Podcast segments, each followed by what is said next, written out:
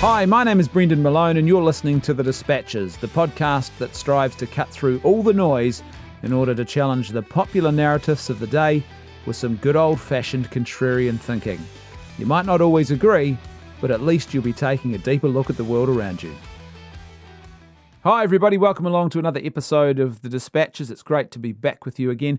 Whatever platform you're listening on right now, if you're not already a subscriber, why not hit that little follow or subscribe button?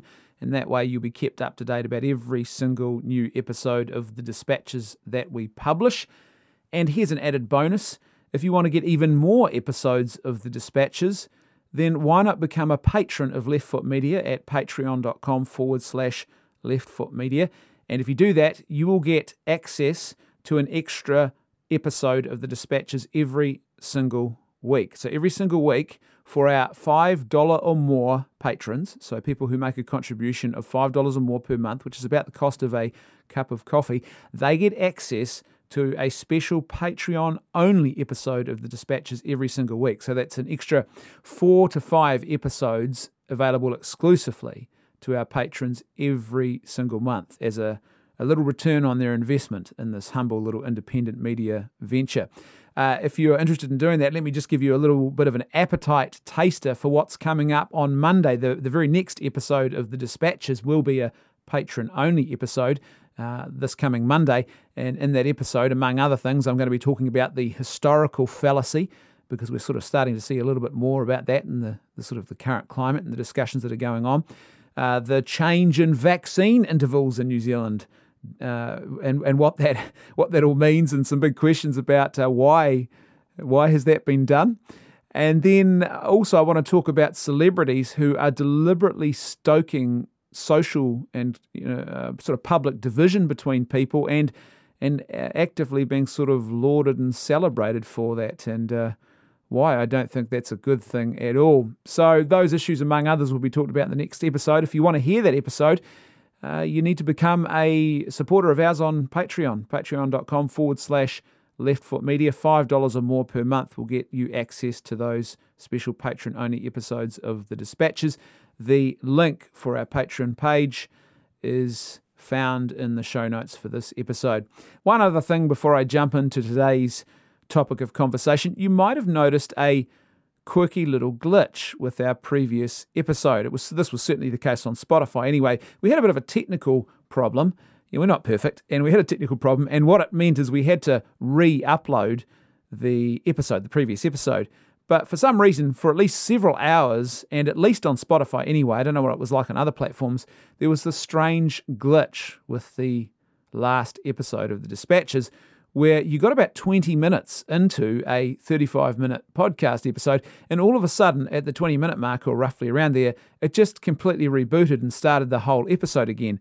And so it turned what was actually a 35 minute episode into a 55 minute episode.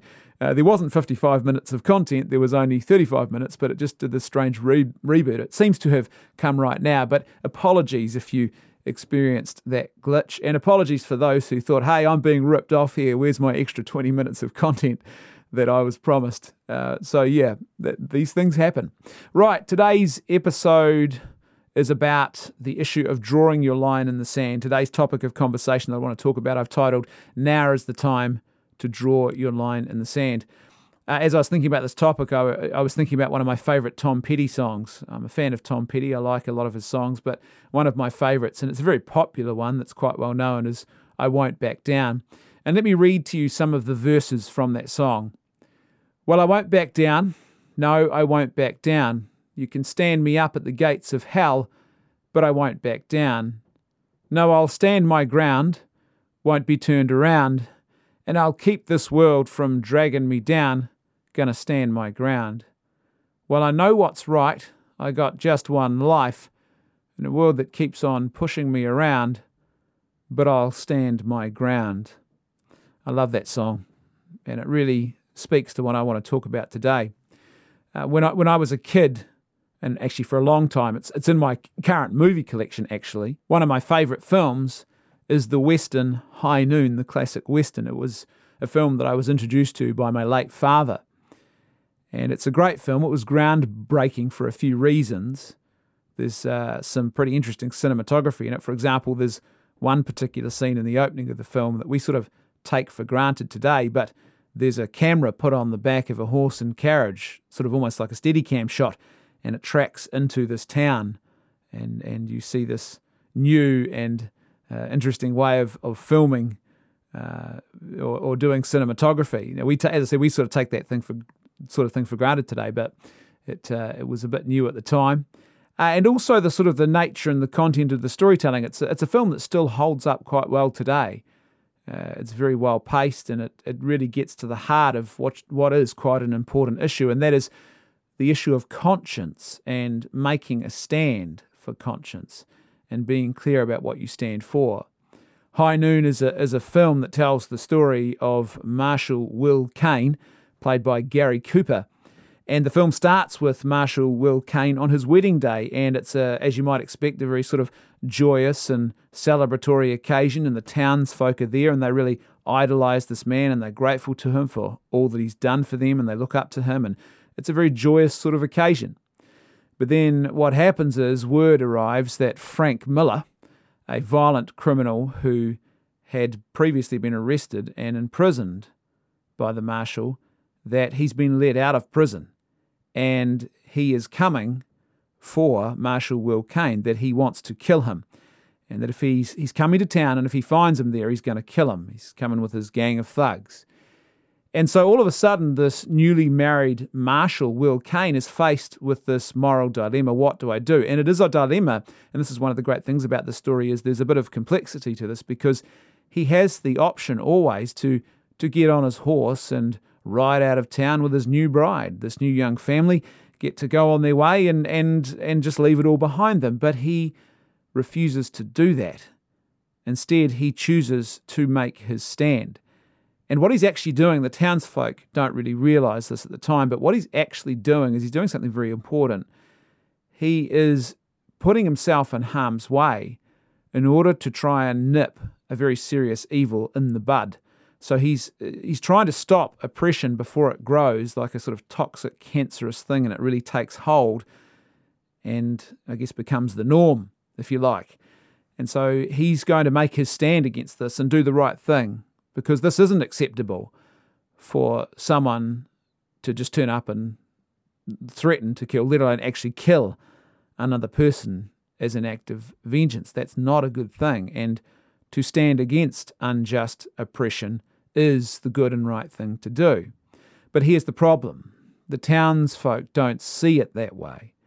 And they would much rather have things nice and simple. Just leave town, Will Kane, and and it'll all be fine. And so these people who start at the beginning of the film, his friends and allies, and you know, they, they, they basically they laud him for the great man that he is. When he needs them most, they all abandon him one by one, and he's left to make this final stand on his own. Well, not quite on his own. His new bride joins him, and there's something about that actually in the story too. This idea of a of, of a family it's, it's actually a family that stands against the culture of darkness and holds the line. But he's left to do this on his own, and no one else will stand with him. And I remember, you know, the, the impact of that film as you watch it, particularly when you're a young kid, you sort of you see the, the great moral courage and the the virtue in his actions, and there's you instinctively know there's something right about what he did. That yes, he could have run, that he could have got on his horse and carriage and packed everything up and just gone, but you instinctively have a sense that wasn't the right thing to do, even though that was the very easy and certainly comfortable thing to do. And you look at this and you see a man who's drawn his line in the sand, and he's drawn his line and he makes his stand. He doesn't back down. But here's the thing that, that sort of action, that sort of behavior on the part of any person it doesn't happen by chance. You know, we look at those sorts of things and we go, wow, I hope I can be like that if a big crisis ever arrives. I hope I can, you know, make a good stand for virtue and hold my ground and show courage in the face of great fear. I mean, we all want to do that. But that doesn't happen by chance. The only reason that will happen in your life is if you have already built a habit of virtue into your life. and in lots of little ways and very safe and comfortable ways, if you like. And then when the big crisis moment hits, you will know what to do. You won't need to ask yourself, oh gosh, what do I do? Instinctively, you will have a reflex, a muscle memory, if you like, a moral muscle memory that will just kick into play because you've been doing it so often in so many other training warm ups, if you like, and all those other little ways you've strived to live out important virtues in your life. You see, I think that one of the really important aspects of living a truly moral life is to actually know where the moral line in the sand is, to have a clear understanding of what the moral line in the sand is. And in order to maintain that line in the sand, you obviously must know in advance. You, you need to. You, you, if you don't have a clear understanding of where the line in the sand should be, and you find yourself in the midst of a crisis, you're more likely just to be swept along by the tsunami and the hurricane of the crisis than you are to actually stand your ground at points where you might look back and you might look back with regret and say, Gosh, I did cross the line there. I wish I hadn't done that. Or, you know, I wish I acted differently. I wish I'd supported this person. I, should have done this or I should have done that and I didn't. Or I guess the other option is that you look back and you say, Well, I, am going to try and, and justify now why I didn't actually stand my ground and I didn't have a line in the sand, which is also can be a very common behavior that we get into. But it's important to, to have that line in the sand and be clear about it before you get into the situation. And that way you are more likely to actually hold the line when you should be holding the line. And I think, and this is really what today's episode is about, and I, I really want to encourage people to actually take the time to think to themselves, well, what is my line in the sand? Because currently we are in a crisis. We're in the eye of a, a massive hurricane and an upheaval. And it sort of seems at the moment it's accelerated, certainly in this country here in New Zealand, it's accelerated dramatically in the last week or two.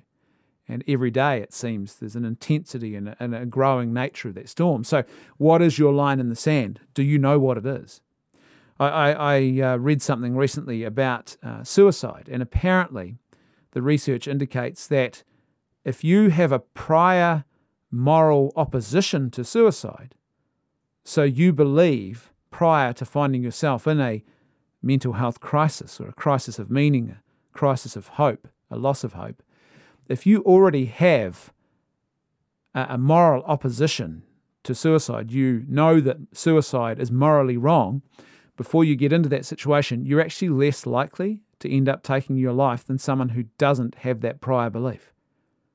That's a, that's a very stark and quite clear example of what I'm talking about here of having already drawn the line in the sand so that when the waves start to rise, you have a point at which you say, okay, I'm getting out of the water now because this is my line and I'm not going beyond it. So I'm getting out of the water before the tsunami hits.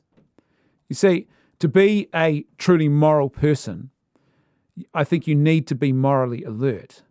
I don't think you can be a good moral person if you don't at least have some awareness or some intuition, if you like, about behaviors and actions and when things are moral and when they're not moral. To quote the great Bob Dylan, uh, everybody serves somebody.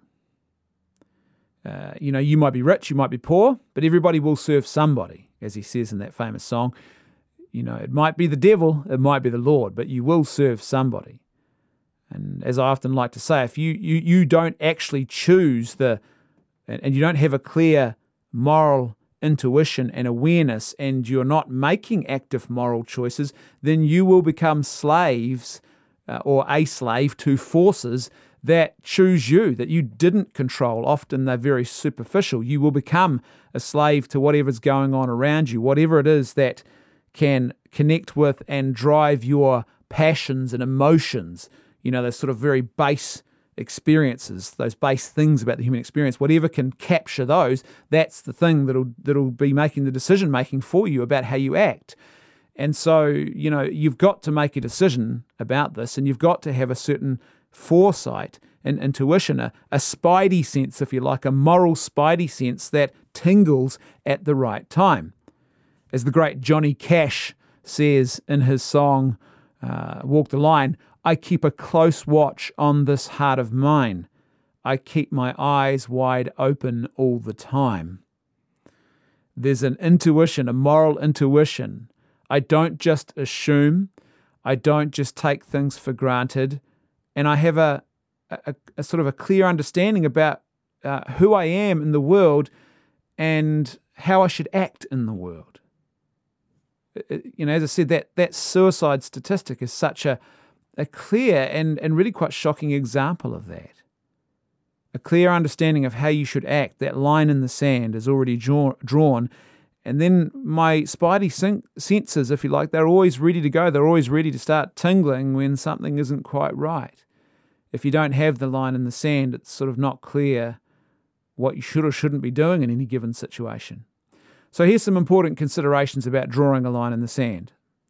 Number one, it's important to note that there is a difference between drawing a moral line in the sand and just basic bloody minded stubbornness where you just you, you just randomly putting marks on the ground and saying i'm to hold my ground here come take my guns from my cold dead hands if you dare and and, and it's, it's sort of just this pure stubbornness and uh, I'm to hold this ground no matter what.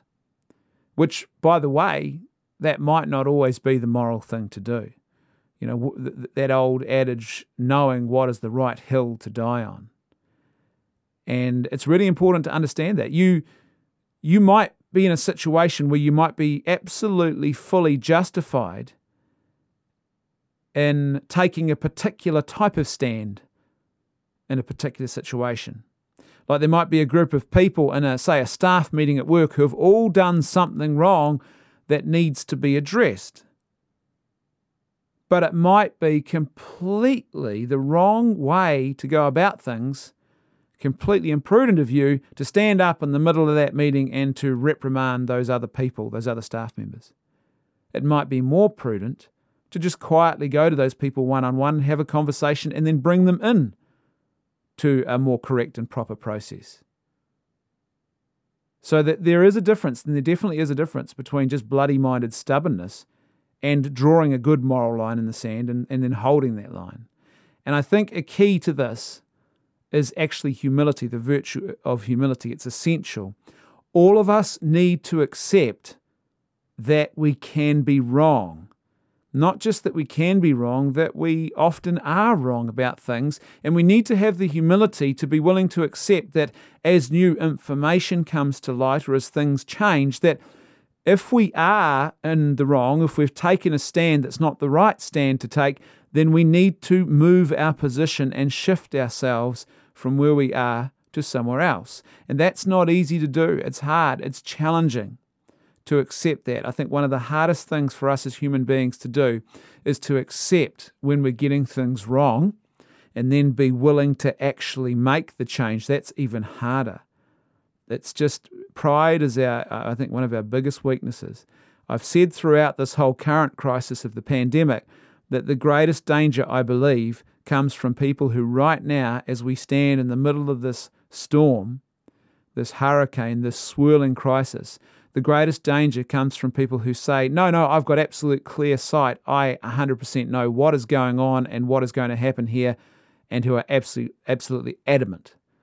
That's actually, which whatever the issue is and wherever you fall on different issues, if that is your stance, then I would say that's a very dangerous place to be. It's not dangerous to be when you've got when there is legitimate clarity and you can see the horizon. But at the moment, we can't see the horizon. So it's actually very dangerous to have people just boldly declaring they have absolute clear sight and they know what is what. It's actually very, very risky. So humility is absolutely essential in this. Having the humility and, and even just that basic level of constantly functioning humility, I'd like to call it, where you just have a, a sense and, a, and you're, you're, you're effectively, you're sort of checking yourself on a regular basis just to make sure that you haven't fallen into sort of a bloody minded stubbornness rather than you know you're still making a genuine sort of moral stand. You've drawn your line in the sand. Number two, a really important thing to do is is to stop and ask yourself, well, what is my line in the sand? And this is important. And why is that the line? So, what is your line in the sand, and why is that the line that you've chosen to draw? You see that the why is really, really important. And, and the reason the why is really important is because as a crisis evolves and change, changes start to happen within that crisis, and and uh, perhaps things might get more intense or they might calm down and tail off. You need to understand what your first principles are that are motivating you to make a particular stand so that as the context changes, you can change with it if you need to. Because that very often happens to be the case. As we become more aware of something and more knowledge comes to the light, it can become clear that we need to adjust our position, you know, either for or against certain things, or you know, uh, you might be start advocating a position you previously didn't advocate, or stop advocating one you previously have advocated. This is why the why is so important because the way you do that is, and this is how you avoid that bloody minded stubbornness, is you don't just say, well, this is my line in the sand and I'm always going to hold to it. I mean, there are certain lines that you always hold. So, for example, thou shalt not kill. That, that's the line that I will always hold. I will never deliberately kill another innocent human being. That's just, that's a given. That's, that line is never going to be crossed. But then there are lots of other lines as well where context will change where exactly the line should be. And so that's really, really important. And, and, and the way you know when to shift that line, I believe, is if you have a clear understanding of the why you, you drew that line in the first place, a clear understanding of your first principles. What are they? So, what I would say to you and what I'd suggest is as soon as you can after listening to this podcast, if you haven't already done this and you're contemplating what's going on in the world right now, just stop and spend some quiet reflection time just contemplating that question. Well, what is my line in the sand and why is that my line in the sand? Give any particular issue you're struggling with at the moment. What is it? And why is that the line? And, and, and start to ask yourself, well, what are my first principles? A lot of people have never done this. What are they? See, I, I was thinking about this in preparation for today's episode, and for me, here's some of my first principles. This is not all of them, but just in this current sort of situation we find ourselves in, here's what I think really matters. So, one of my first principles that is uh, a first principle just uh, in everything really is the call to authentic self giving love. Now, for me, that I very much cling to that Judeo Christian natural law ethic. And so my Christian faith very much informs that call because it's the central calling of that, that Christian faith. But it's a, what we call a natural law ethic as well, that any person of goodwill I think, should strive to cling to as their primary goal authentic love. Now, what is authentic love? Because the, the word love is so often confused these days. It's not simply a mushy feeling that you get around another person or about a certain thing. That's sentimentality. Now, sentimentality will come and go. But authentic love is lasting, it is deeper than that. And authentic love is certainly not objectification taking a person and using them in whatever way to achieve your own desired outcome for your own fulfillment and satisfaction and gratification. Authentic love is a tangible thing, a very, very tangible and practical thing, actually. It is the act of self giving.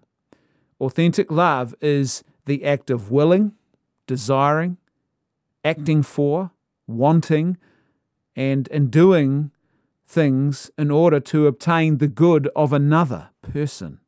That's love. That's authentic love.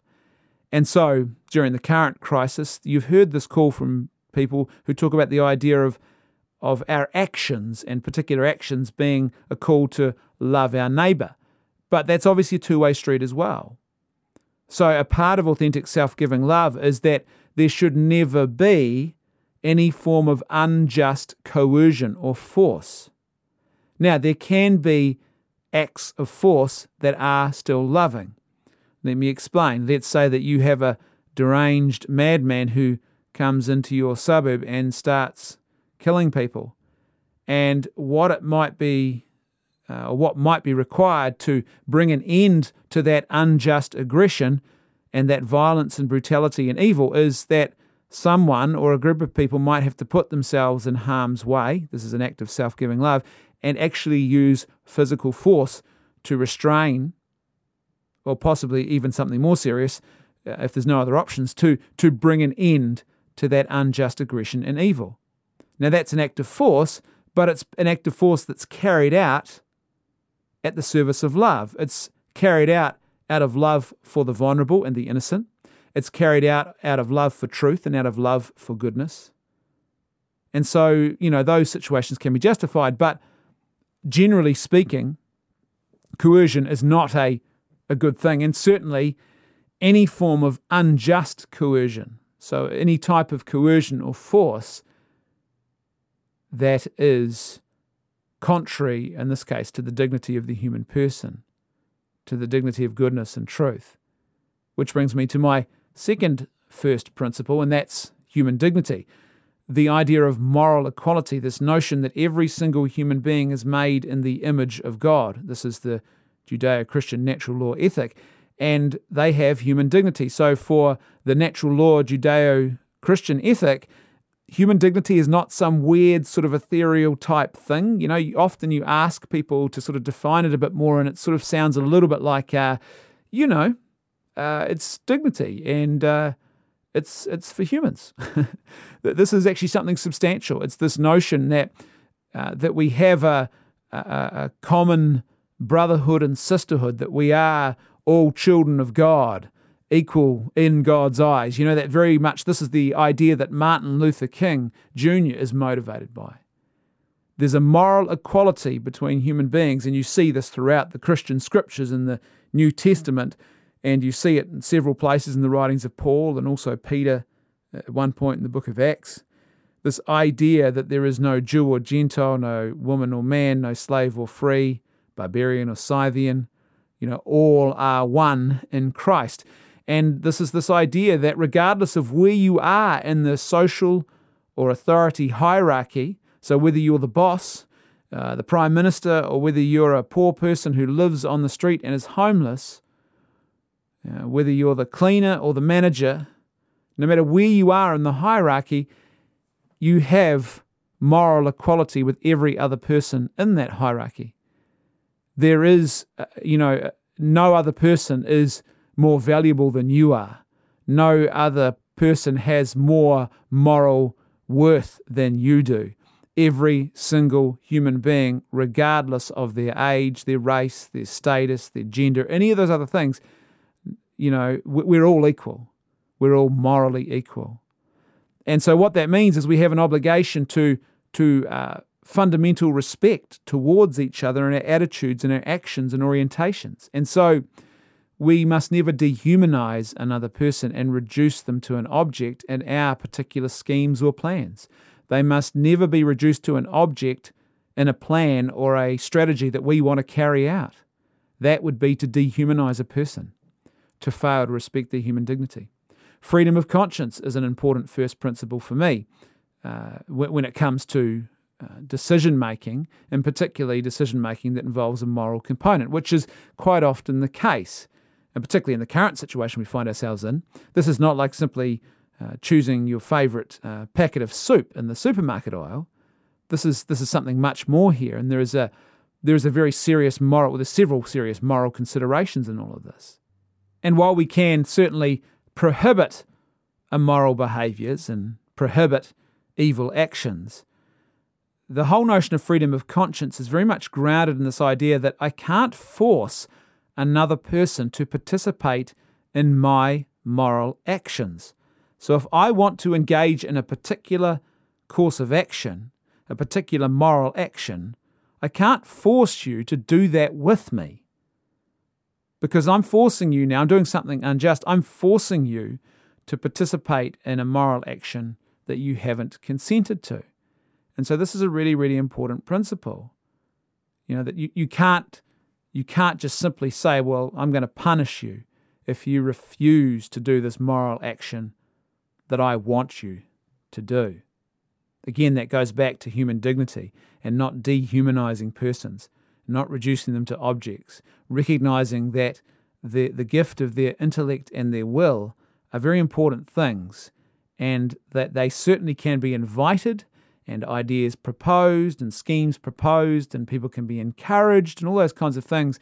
But to manipulate, to lie to, to force, and, and I, I think this is just such an important thing that uh, in the current crisis, I'm not surprised to see this unraveling because in other areas, in fact, I've got a future episode of the podcast coming up actually about a group of doctors here in New Zealand who uh, recently lost a court case around this very issue, and it reflects a trend which has been happening in our society for some years now, and a, a clear breakdown and understanding of of the importance of legitimate freedom of conscience and why that matters so much. And one big thing to think about in this current crisis really is that you don't want a situation. It, it, this never works out well when people simply surrender their conscience to the state.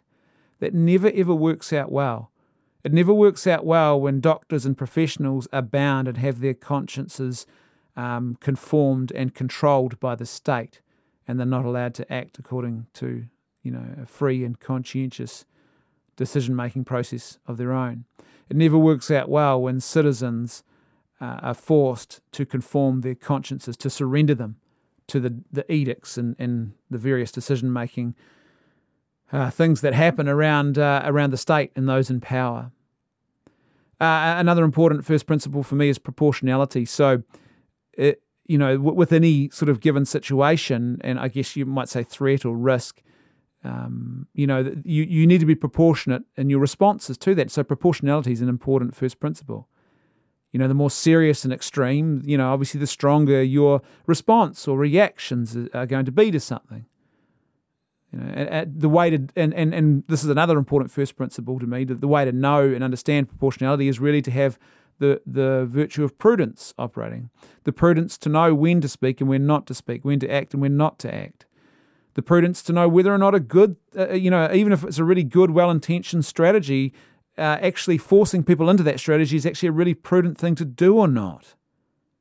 You know, the outcome you want might be really good, but it, it might lack all prudence to demand that people participate in that particular action aimed at producing that outcome. So, prudence, I think, is an important first principle. And of course, humility is absolutely essential. I think humility is one of those, just again, this is another one of those first principles that should apply just consistently in our lives. H- having the, the humility to constantly stop and check ourselves and say, okay, Am I still standing in the right place? Is my line in the sand still in the right place? Is this the right line in the sand? Have I made a mistake? All those kinds of things. But you need humility to do that. The humility to accept that other people are going to make different choices and not to punish, or the instinct is probably to want to punish or ostracize or look down on or condescend them. All of those actions show a lack of humility.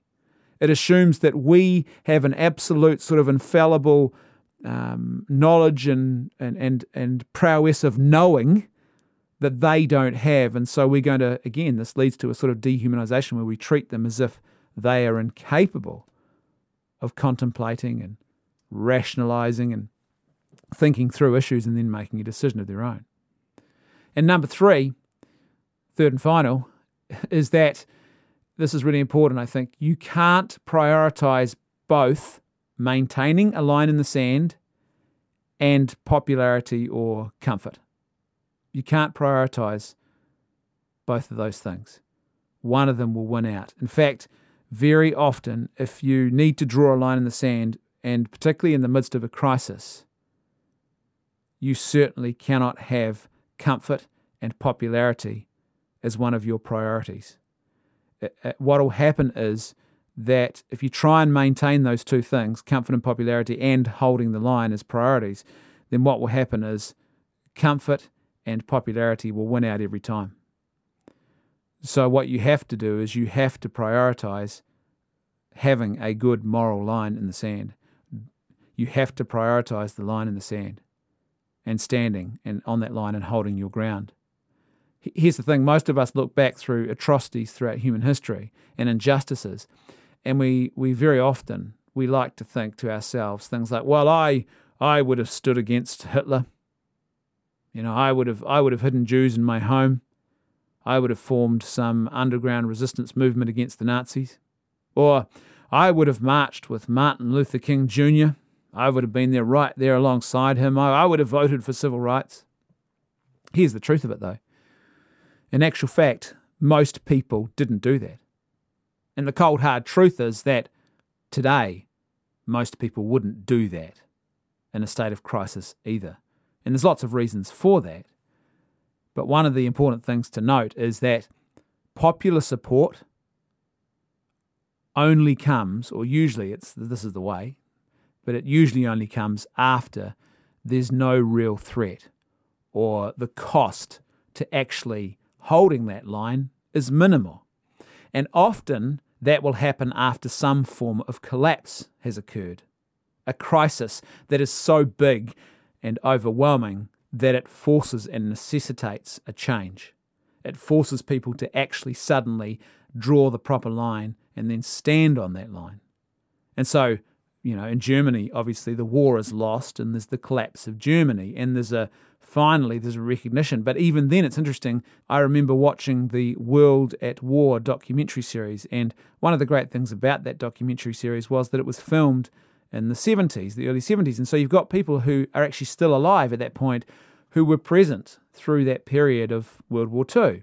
And so they're interviewed and telling their stories. And, and I remember just being so astounded by one particular German man who's being interviewed in the 1970s. And he's sitting there saying, Look, I think Hitler went too far with gassing and killing the Jews. He should have just put them on trains and shipped them out of Europe.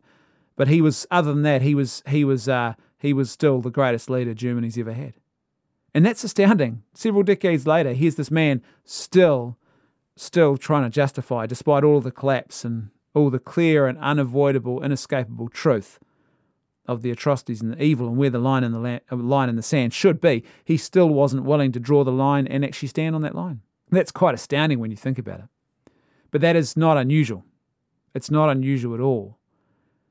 In actual fact, in times of great crisis where a line in the sand is required and, and to be drawn and where people are required to actually stand on that line, the sad reality is that most people won't draw the line and stand there. They, you know, people talk about Martin Luther King Jr. Ah, oh, you know, I would have marched at Selma, and but the truth is, most people didn't. And it's only really once you get to the to those kind of serious incidents that are where it's inescapable and unavoidable, the violence of what's happening. There's a sort of collapse happens. There's a you you can't turn away anymore. It has to get to that point. But if there is a cost involved, there's threat, there's a cost that's serious involved in standing the line, a lot of people just don't stand the line. And you need to understand that, that, you know, if you're going to draw your line in the sand, you need to accept that. And, and this is the thing I find most difficult about all of this actually is that even in my, I've drawn a line in the sand right now. I mean, this podcast, as I've said many times, isn't simply a COVID podcast, but because COVID's so all consuming right now, it's it's a common topic of conversation. And even uh, sort of asking questions and trying to navigate these things in a way that I think is reasonable that I that I think is is virtuous, that I think is prudent. Even just having the public conversation about that is regularly seen me labelled as someone who's dangerous, who's a threat, who's a kook, who's a conspiracy theorist. None of those things are true, particularly the conspiracy theorist. I mean, I'm, I'm a bit kooky, sure, but I'm not a conspiracy theorist. I don't believe the conspiracy theories. Uh, I'm just trying to prudently navigate this thing with a, a basic sense of caution and appropriate caution not over caution, and uh, and and even trying to do that in a public sort of way, there's a cost to that, and I felt that. I've really felt that this time around. It's very very interesting to feel that cost, and I have received. Uh, you know, I've I've had some pretty gnarly insults thrown at me by people simply for doing that, but I've drawn my line in the sand and I know where it is and I know why it's there and that's the line and, and I hold the line. And it's not easy. And some days I really doubt myself. And that's the thing. It's it's a it's a very powerful reminder of how challenging this actually is. No one is born with a super moral gene, a super gene of courage that allows them to just do the right thing all the time and hold the line and it's no worries at all. It's just like water off a duck's back. It just isn't as I said, we all want to be like Marshal Kane, but it's, man, it's hard. It's really, really hard to do that. So let me finish up now with a few thoughts just to, to close out this episode. Even if the current vaccine strategy, because I want to sort of, let, let's hone down now and sort of put it to the current context. Even if the current vaccine strategy turns out to be this absolutely magic silver bullet, it, it just works. It's just amazing. It's sort of semi miraculous. Wow, you know, even better than than you know the the the the staunch proponents of this were hoping for. And even if the the long term data for the vaccine, once it finally arrives in the future, we don't have it yet, but in the future when it arrives, it just shows, wow, this was the safest vaccine, the safest uh, new therapy, new drug that was ever put on the market. It's just amazing. Even if that turns out to be the case, this, what is going on right now in a lot of situations, will still have been unjust, it will have still been immoral. That's because, for the Judeo Christian natural law ethic, we are not consequentialists. The outcome does not change the nature of the means, the method you used to achieve that outcome. You might get a really good outcome, but if you got it by doing something that was evil and immoral, the good outcome doesn't make the evil and immoral good and it doesn't justify what happened there at all. You see, as I said, there is no clear sight at the moment. At the moment, what we've got is people who are pushing strategies and ideas and really making quite serious demands of citizens based on these things. And they are doing so in a way that is that they are hopeful that this will produce the right result, but there's no certainty. And so it could go either way. But regardless of which way it does go, whether it's really, really good or it's not so good, and so it just doesn't actually solve the problem. Or I guess hopefully not, but even if it was created a massive problem, then th- today what's happening right now still won't have been justified. And this is this is really important about drawing your line in the sand and, and living a moral life, is that the end does not justify the means. The end does not justify the means what ha- happens very often is we create these narratives where we say, well, we got a good outcome. And then we try and retrospectively use that to justify the way we got there. To be truly good and moral people, it's not just about the things that we're achieving, it's about the way that we are achieving them. I could end poverty, or not me, but we could end poverty in New Zealand tomorrow if we just eradicated every person who, let's say, every person earning less than $30,000 a year, we just eradicated them and gave away all their resources to everyone else.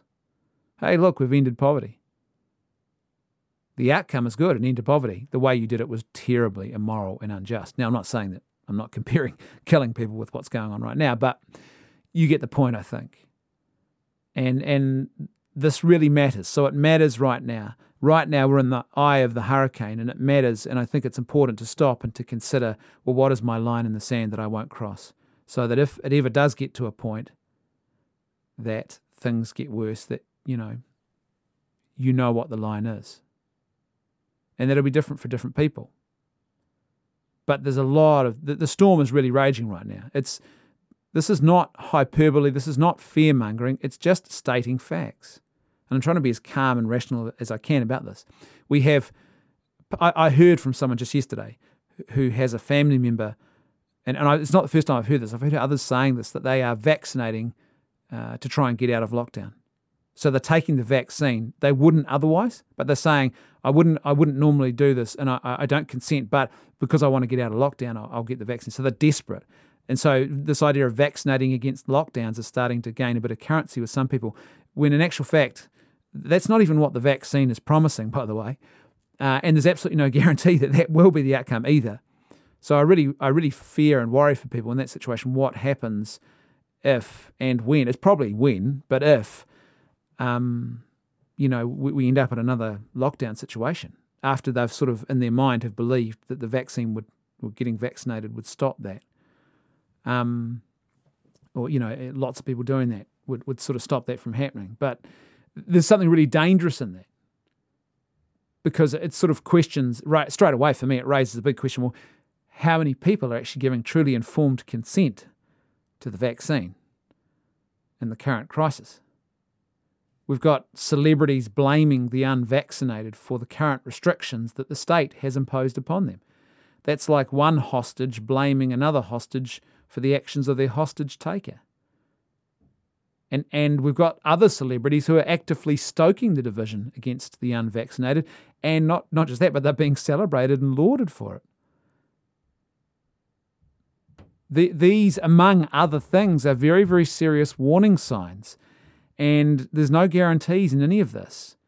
It, it, you know, it's, I'm sorry, but to sit there and say, while this kind of stuff is happening in your culture and your society, oh no, don't be a conspiracy theorist that that I would say to you that's not a particularly prudent response to that. That that assumes something that is not guaranteed.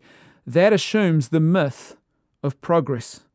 That assumes that human history is a constant evolution towards a, a, greater and better society. But that's not what human history is at all. Human history is a constant series of rises and collapses, rises and collapses. Things grow great, things collapse. Things grow great, things collapse. And there are no guarantees that our culture and our current time is immune to any of that. And so we need to take these signs and these, these things that are happening, we need to take them seriously. Because if they remain unchecked and they continue to worsen, then you get really, really bad outcomes out of the current climate. And so it is, it is a, it's a matter of being prudent, being calm, being rational, not, you know, not breathlessly sort of rushing into a hyperventilating state of it's uh, uh, the end of the world. Uh. I'm not talking about that. I'm just talking about a prudent observation and awareness. You see, you know why I think you get how that awareness is formed. It's it's about that moral spidey sense. It should be tingling for you right now if your spidey sense, your moral spidey sense is has got a good, you know, it's got some good first principles and your compass is in order, it should at least be tingling right now. It should be tingling. Mine is tingling on an almost daily basis, saying, "Whoa, whoa, whoa, whoa, hold on, hold on." We're now getting into some very, very, very, very dangerous territory. And there's no guarantee that, oh, this will just come to an end quickly and it'll all come to nothing. I mean, hopefully that's the case, but there's no guarantee that that's the case. So that's why this sort of prudent caution is just so essential. So, with all of that in mind, what is your line in the sand? What, what, what is your, right, I've got to get out of the water now moment? Because if you don't have one of those, then you're probably going to find yourself still paddling around in the ocean when the tsunami hits, if a tsunami does hit. So the question is what is your line in the sand? Why is that your line in the sand?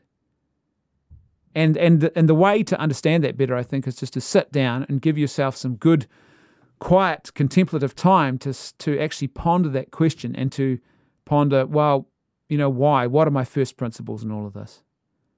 To, to quote Johnny Cash again, I keep a close watch on this heart of mine. I keep my eyes wide open all the time the man in black. I love Johnny Cash. He's a, he's a, he's a regular on the record player in our house.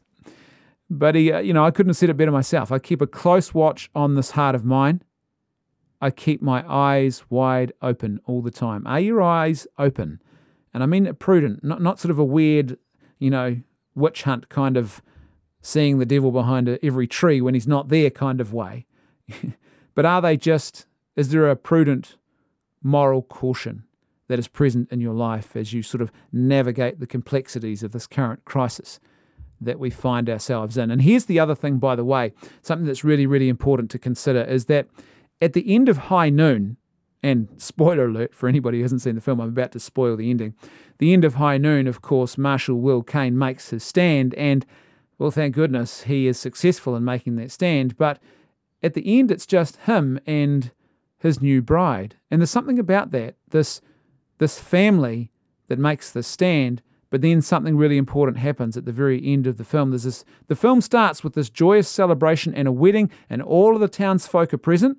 The film ends with all of the townfolk present as Marshal Kane and his new bride pack up their wagon and just they, they don't even hang around. They just they leave that town, shake the dust off their feet, and never come back. So I would say there's something in that that we need to consider. If anybody who might be tempted to to, to um, if you like, I guess, try and punish people or cut them off for drawing a line in the sand. I think particularly for our uh, um, our religious leaders right now, this is something to consider.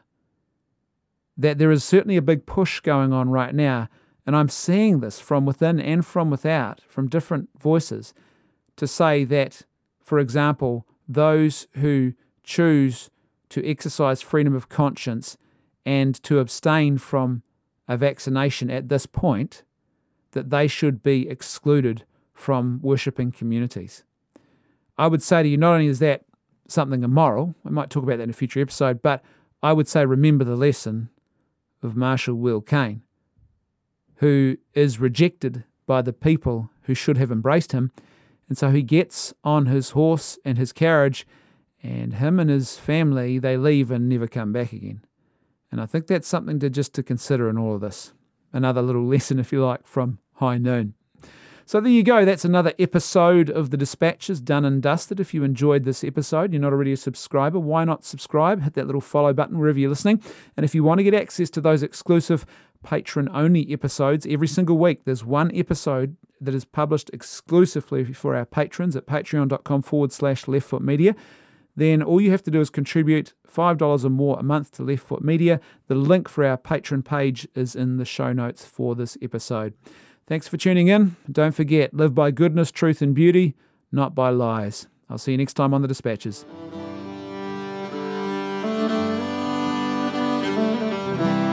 The Dispatches podcast is a production of Left Foot Media. If you enjoyed this show, then please help us to ensure that more of this great content keeps getting made by becoming a patron of our work at patreon.com forward slash leftfootmedia. Link in the show notes. Thanks for listening See you next time on the Dispatches.